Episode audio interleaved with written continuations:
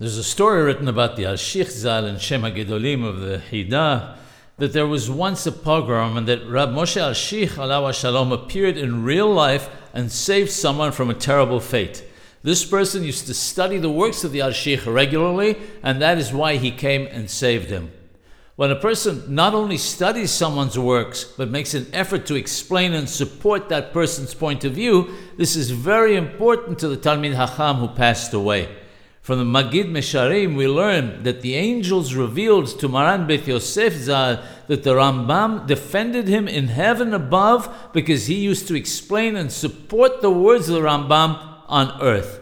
When Maran Zal died, the Rambam came to greet him. It says in the introduction to Machane Shelomo that on account of the fact that he defended Rashi from the challenges to his words posed by the Tosafot, when he died, he had the incredible merit that Rashi came to accompany him.